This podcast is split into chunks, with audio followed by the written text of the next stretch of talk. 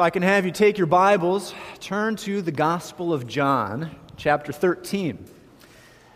The Gospel of John, chapter 13, our verses this morning is going to be verses 1 through 17.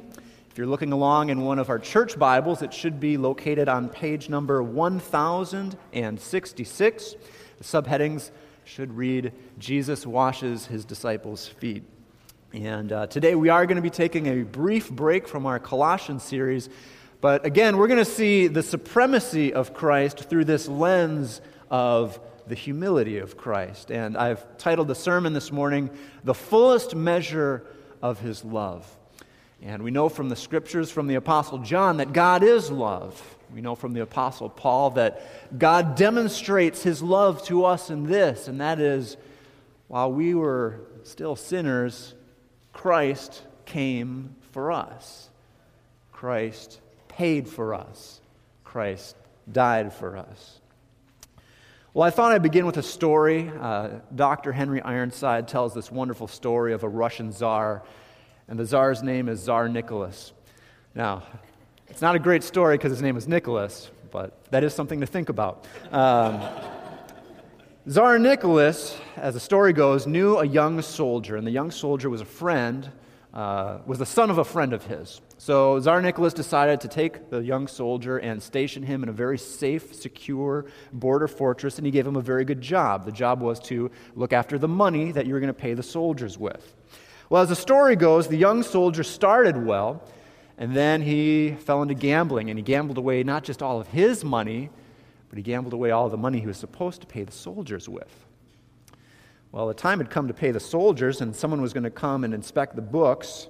So the young soldier took out a ledger and he calculated out all of his debts. And at the end of the page, he noticed this is an astronomical debt. And he wrote these words at the bottom of the ledger. He wrote, How great a debt! Who can pay? And rather than face the music, the young soldier set in his heart, unfortunately, to take his life at the stroke of midnight with a revolver.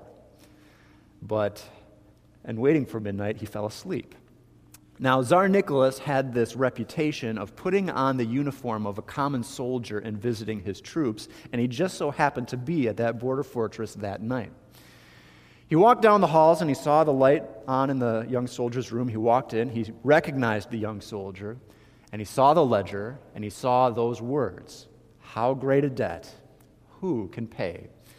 And that gave him an idea. So the young soldier woke up well after midnight realized what had happened. He was reaching for his revolver when he saw the ledger again and those words How great a debt, who can pay? But now there was one word there that was not there anymore. It was a signature Nicholas. And the young man, frantic, he went to his files and he checked to see if the signature could be verified. And sure enough, it was the czar's signature. And the young man thought to himself, The czar has been here. He knows of my guilt. And yet, he has forgiven me of my debt. I need not die. And sure enough, the czar had gone and paid the deficit in full. I share this story because John chapter 13 is about a lot of things. It's about humility, it's about service, it's about mercy, it's about sacrifice, but ultimately, it's about love. It's about the love of a king, it's about the love of our king, King Jesus.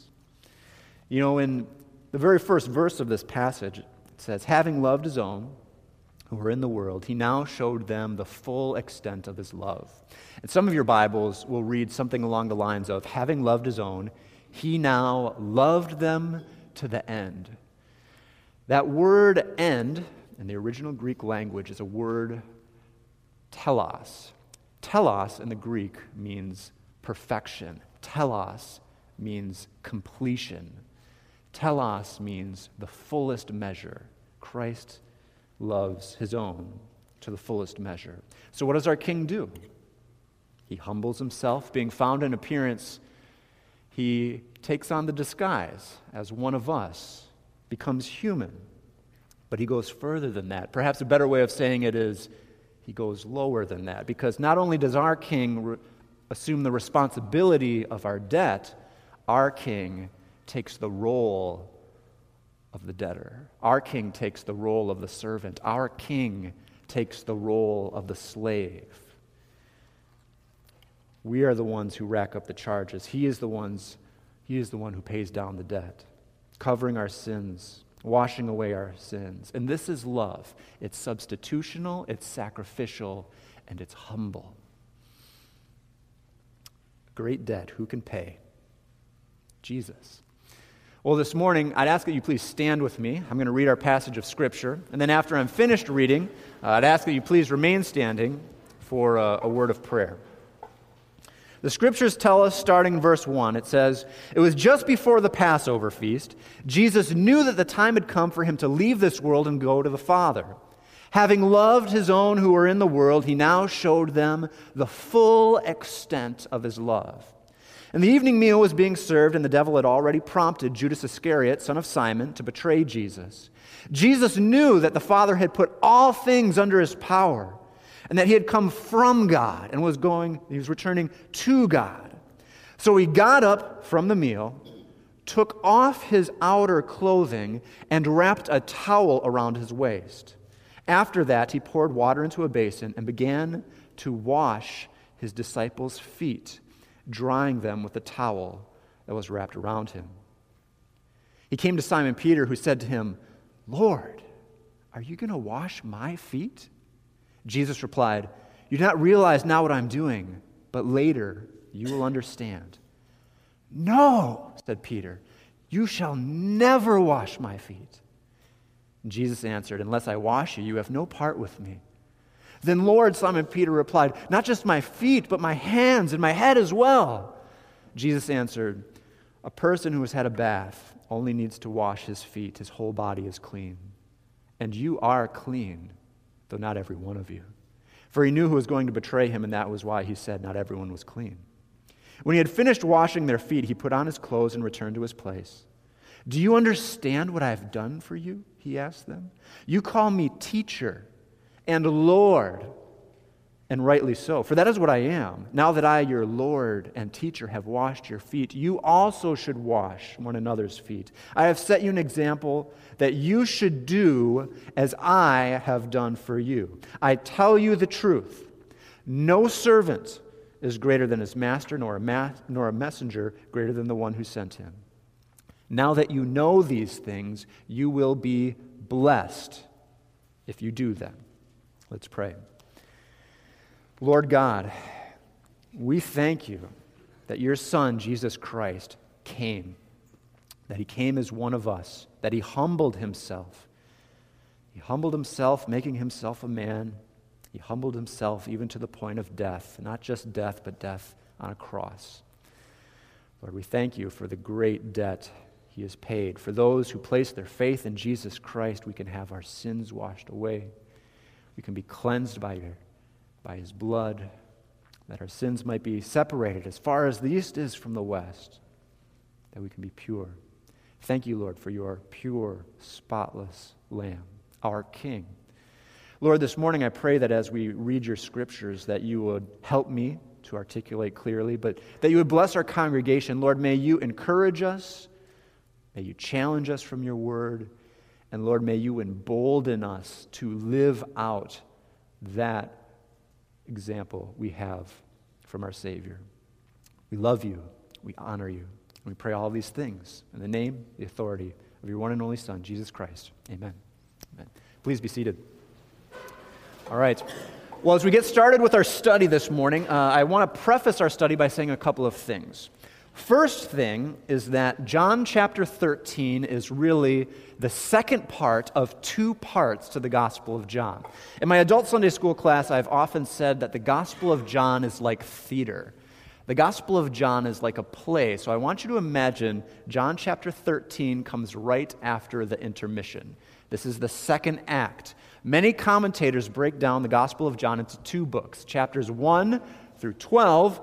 This is the book of signs chapters 13 through 21, this is the book of glory. In the book of signs, this is mostly about Jesus' public ministry. In the book of glory, this is about Jesus' private ministry with his disciples. In the book of signs, uh, there's many miracles, many signs. In the book of glory, well, there's only really one main sign, In the book of glory, we are on this collision course for the death, burial, resurrection of Jesus Christ. I also want you to notice for John chapter 13, this is happening right at the Passover festival. The Passover festival, remember, for the Hebrew Jewish people, this was a time in which they would go to Jerusalem, a lamb would be sacrificed, and they would remember. They would remember God's judgment passing over their people. Now, this particular Passover feast was very important. It's important to us. This is what we call the Last Supper. This is Jesus' last meal with his disciples. He gathers his disciples up close, he gives them these teachings. He's about to leave. It's as if Jesus is saying, I'm going to be leaving soon. This is what I want you to remember, so that when I'm not here, you can remember this. You can live by this. Well, in the very first verse, it says it was the Passover feast. Jesus knew that the time had come for him to leave this world. His time had come and to go to the Father. And having loved his own, he showed them the fullest extent of his love. And it says, verse 2 the evening meal was being served, and the devil had already prompted Judas Iscariot, son of Simon, to betray Jesus. And I want you to notice a couple of things about those first two verses. First, um, I want you to notice that there is a bit of a, what I call, a narrative contrast in those first two verses. Notice the love, the glory of Christ. What is that contrasted with? The sin, the betrayal of Judas Iscariot. It's kind of like a painting, or if you've ever seen, uh, you know, the love and the brilliance of Christ stands out all the more against the black backdrop of Judas's heart. I also don't want you to, let, to miss this. Don't let this slip because at the very beginning, the Apostle John is letting us know Jesus, he's going to wash Judas's feet too. He washes all his disciples' feet, even Judas, even the betrayer. This too this is the fullest measure of Christ's love. You know, we know from the Bible that we're commanded to love our enemies, to do good to those who hate us. Jesus goes further than that. He washes his feet, a betrayer, someone who is an enemy, someone who's worse than an enemy. It's an enemy who's pretending to be your friend. You know, this morning I this morning I don't know if you have an, an enemy I don't know, maybe you do. But uh, there's probably people in your life that if you were to be honest with yourself, you would just rather do without. The Bible commands us not just to love them, but if we're going to follow Jesus, to honor, to serve, to humble ourselves. Because Jesus honors Judas Iscariot, even. Well, in verse 3, it says, Jesus knew that the time, Jesus knew that the Father had put all things under his power, that he had come from God and was returning to God. And so he got up from the meal, took off his outer clothing, and wrapped a towel around his waist. And he began to wash his disciples' feet. Again, narrative contrast. We see the power and the glory of Christ contrasted with the humility of Christ. It's like John the Apostle is saying to us Jesus is God. He's, he's from God. He's going back to God. And what does he do? And so he takes off his clothes, he washes his feet, he, wa- he, he wraps a towel around his waist. You know, the scriptures tell us he took, out his, took off his outer clothing. This probably would have been some type of one piece tunic that would have covered uh, an individual from you know, their shoulders down to their feet almost. Probably underneath this, he had some type of undergarment, the same undergarment he would have worn on the cross, because we know that at the cross, the soldiers cast lots for Jesus' clothes. This is a very, um, I should mention, in the early first century for Orthodox religious Hebrew Jewish individuals, this was a very modest culture. This is shocking what happens here. This is this is this doesn't happen in this culture. Jesus had prominence. Jesus was their rabbi, he was their teacher. And what does he do? He takes off his clothes. That's not just humbling, that's almost humiliating. Those things don't happen. Also, Jesus washes his disciples' feet. And it should be mentioned that washing someone's feet, this was a task for the very lowest person on the totem pole. This was for the lowest of slaves or servants. In fact, some commentators tell us from history that the Hebrew Jewish people wouldn't even allow Hebrew Jewish servants or slaves to wash feet. It was too demeaning. It was too humiliating. They would only let Gentile servants or slaves do that task. It should be mentioned, obviously, the disciples wear sandals. They walk around in the desert wilderness. Their feet would have been very dirty. Now, I don't think there is a good modern day equivalent to the ancient foot washer. I know that there's a lot of very dirty jobs. Probably some of you have, have throughout your course of your life, you've had some pretty dirty jobs. Um, recently, during my sabbatical, we uh, went home to see my folks in Michigan. And as we were traveling back, my, my, my parents were very generous with us. They allowed us to uh, take the boat ferry from uh, Michigan back to Wisconsin. And when we got to the port, the port authorities told us that there was going to be rough lake conditions. Now, is there anyone else like me who does not do well with motion sickness, rough lake conditions? Okay, I, I don't want to be too descriptive, but let me just tell you that I spent the majority of our happy three hour tour in the bathroom. Uh, it was not a good voyage for me. And uh, not only for me, but for our youngest daughter, uh, she also got sick in the main cabin area, and I feel terrible about this because you know I'm there, I'm totally incapacitated. I can't do anything. Uh, daughter gets sick. Michelle's helping her. There's another daughter in the situation, and sure enough, you know, some lowly, uh, very young, you know, just on the job crew kid comes out with the squirt bottle and the towel to quote unquote swab the deck. Um, I felt so terrible for that kid. Now, I, I, share that because I have been sick on more than one voyage on the sea or the lake, and never, never have I ever seen the captain come down from the bridge to the floor and quote unquote swab the deck. These things do not happen, and this is what Jesus does. He takes on this role. This is unheard of. It's especially unheard of to Peter. Peter says, verse 6, he came to Simon Peter, who said to him, Lord, are you going to wash my feet? It's like Peter saying, Jesus, what are you doing? Jesus replies, You do not realize now what I'm doing, verse 7. But later you will understand. Peter says, No, you will never wash my feet. Notice how emphatic he is there. In a, in a grammatical sense, uh, Peter uses what's called a double negative. He says no twice in one sentence. No, you will never do this for me. Jesus answers, Unless I wash you, you have no part with me. And at this point in the text, I want you to notice that what's happening is there are two conflicting theories of prominence and greatness smacking heads two theories of prominence and greatness happening. The very first theory, this is the theory that Peter has, this is the theory we operate in this world under. This is what I would call the ascending greatness theory. Now, the ascending greatness theory of prominence states that greatness is achieved. Greatness is achieved through promotion, elevation of status, higher titles, raises in compensation, the increase in the number of subordinates you have beneath you, this is what we call in our culture climbing the ladder. This is how our world works. This is what Peter sees. Jesus, on the other hand, has an opposing theory of greatness or prominence. Jesus has what's called the descending greatness philosophy. This is the philosophy of the kingdom of God. This is Jesus' philosophy, meaning that greatness is mastered through humility, through service, subservience, servitude.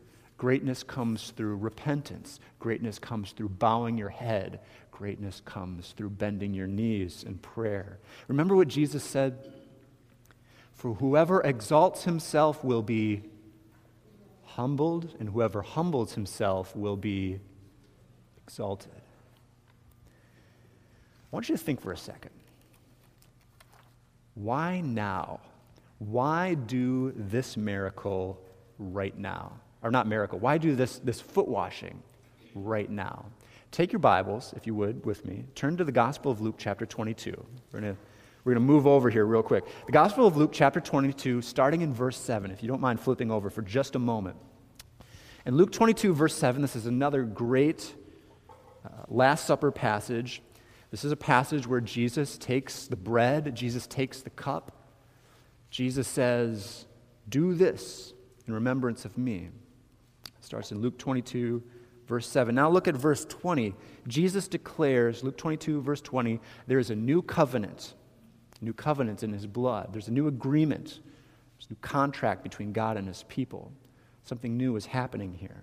And then I want you to look in verse 27. No, I'm sorry, 23.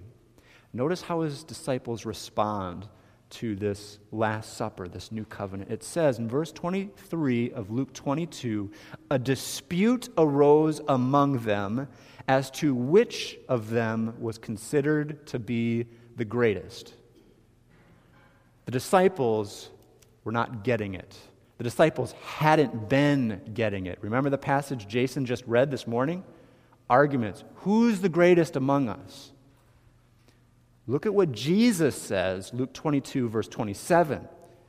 Jesus says, For who is greater, the one who's at the table or the one who serves? Is it not the one who's at the table? but I am among you as one who serves. And I can't say this for certain, but I'm pretty sure that right about this time, Jesus gets up from the table, takes off his outer clothing, and washes their feet. You see, the foot washing, it's an example to his disciples, but I'm willing to bet it's probably also a bit of a rebuke to his disciples as well. Well, Peter says, Then, Lord, not just my feet, but my hands and my head as well. Typical overreaction, right, from Peter. We've seen this before. Jesus answers, A person who has had a bath needs only to wash his feet. His whole body is clean, and you are clean, though not every one of you. For he knew who was going to betray him, and that's why he said not everyone was clean. See, Jesus is now starting to speak in metaphors. He says, Peter, you are clean. You've been washed. He's not talking about physical foot washings. Remember in the Gospel of John where Jesus says, No one can enter the kingdom of God unless he is born of the Spirit, born of the water and the Spirit. Jesus isn't talking about physical foot washings or bath because, remember, obviously Judas isn't clean from the foot washings, right? Jesus is talking about being born of the Spirit, faith in Christ. When we reach kind of our, the end of our passage or close to it, Jesus says, Do you understand? Do you understand what I've done for you? Verse 13, he says, You call me teacher and Lord, and, and, rightly so, for that is what I am. Now that I, your teacher and Lord, have washed your feet, you also should wash one another's feet. I've set an example for you that you should do as I have done for you. Jesus says, I am your Lord, I am your teacher. You are my followers. Now that you've seen me do this, go and do likewise. Now, I don't know if uh, any of you here this morning have ever washed someone else's feet or had someone wash uh, your feet for you. Uh, when I was uh, a camp counselor, we, we did this with some of our campers. Some of you who just came back from camp. Uh, when I was a counselor, we, we washed our campers' feet. We shared this passage of Scripture with them, and, and it was. It was, a very, it was a very humbling, it was a very powerful moment that displayed the love of Christ. I've, I've been to some Christian weddings also where there will be a time where the bride and the groom, during their ceremony, will take a moment and they will wash each other's feet. And again, it's a, it's a beautiful picture of humility and service that marriage requires. It's a wonderful thing. But having said that, I don't, I don't want to elevate foot washing as like a new ordinance, that this is something we do all the time. Uh, you know, the truth is, we do have shoes and we do have socks. Uh, this is good, it keeps our feet mostly clean. Uh, the teaching, I don't want to maximize the act while minimizing the teaching. The teaching is humility. The Lord gave this example of inner humility. The mode is foot washing because this is going to sound terrible but I know it's true. I'm sure it's possible to even wash feet with a prideful attitude, right? Because if I wash your feet, who does that make me? Jesus, right? You see, the action is meaningless without the intent behind it. Finally, Jesus says, I tell you the truth, no servant is greater than his master or a messenger greater than the one who sent him. And then he says, Now that you know these things, you will be blessed if you do them. That word blessed, it's a great word. In the original Greek, uh, that word blessed is the word makarios. And makarios literally means happy. You will be happy if you do these things. It's the exact same word that's used in the Beatitudes over and over and over again. Blessed is he, happy is he who follows the example of Christ. So, as we wrap things up this morning, I, I just want to ask you this question. And the question is Do you want to be happy? Do you want to be happy? Now, now, this is, let me clarify, this is not a prosperity, health, and wealth gospel message, okay? So don't even get me started down that track. I am not asking you, do you want what you think will make you happy? I'm asking you, do you want what Christ says will make you happy? Do you want to be happy? Let me give you a, a, a picture of what that might look like. There's a Christian author, his name is Philip Yancey, and he wrote a book called The Jesus I Never Knew. In that particular book, he interviewed another very prominent Christian author, a theologian, an academic named Henri Nouwen. Henri Nouwen passed away about two decades ago. Yancey interviewed him shortly before his death. Now, if you don't know anything about Henri Nouwen, he's an absolutely brilliant theological academic mind. The man taught at schools like Notre Dame, Yale, Harvard. The man published, on average, more than one book per year. He wrote about 40 books during his lifetime. The man was a very sought after conference speaker. He traveled all over the world speaking for Christian conferences. He had the type of resume that most of us pastors would love to have. He's what's called an easy hire. Okay, he was very well known, very prominent, very, uh, in many ways, what we would call successful. And then he did something towards the end of his life that a lot of people didn't understand. At the end of his life, he left Harvard and he went to a community called Daybreak, which was near Toronto. Now, Daybreak is actually a Catholic community home that serves people with very severe intellectual disabilities. And Philip Yancey interviewed Henri Nouwen at this community called Daybreak. Henri Nouwen became the chaplain there, and he also became the caretaker of this man named Adam. Adam was 25 years old. He couldn't speak, he couldn't dress himself, he couldn't walk, he couldn't eat on his own. And during the interview, Philip Yancey noticed just the hours and hours and hours it took Henri Nouwen just to do the basic care tasks for Adam. Now, Philip Yancey had read a lot of Henri Nouwen's books. He had heard him speak many times. He loved Henri Nouwen. He thought he was great. But he had to admit this thought came into his mind of like, this is Henri Nouwen, like, you know, I hate to say this, but couldn't there be like a better use of his time? I mean, isn't there somebody else who can take care of, of Adam? I mean, does Henri Nouwen have to take care of Adam? Very delicately, he, he broached this topic with Henri Nouwen, and it shocked him. Henri Nouwen uh, said to Philip Yancey, No, no, no, no, no. You have completely misunderstood what is, what is happening here, what is going on here. Nouwen told Yancey, this, this is the quote, he says, It is I who gets the main benefit. Nouwen told Yancey, It is I, not Adam, who gets the main benefit from this relationship, from this friendship. And Nouwen spent the next couple hours just telling Yancey over and over again how blessed and how many benefits he received from this relationship with Adam. He said serving Adam helped him realize, you know, he could write about love, he could write about humility, but with Adam, he learned love and he learned humility. He realized before just how fixated he was on ministry success or academic success. And he said, actually, his time with Adam really made those other academic pursuits seem boring. He said it actually made it seem a little, actually a little bit superficial. He was quoted in saying to Yancey, What makes us human is not our mind, but our heart, not our ability to think, but our ability to love. And after the interview, Philip Yancey admitted uh, he was prepared to admire Nouwen. He wasn't prepared to envy him now like he did, because he had something.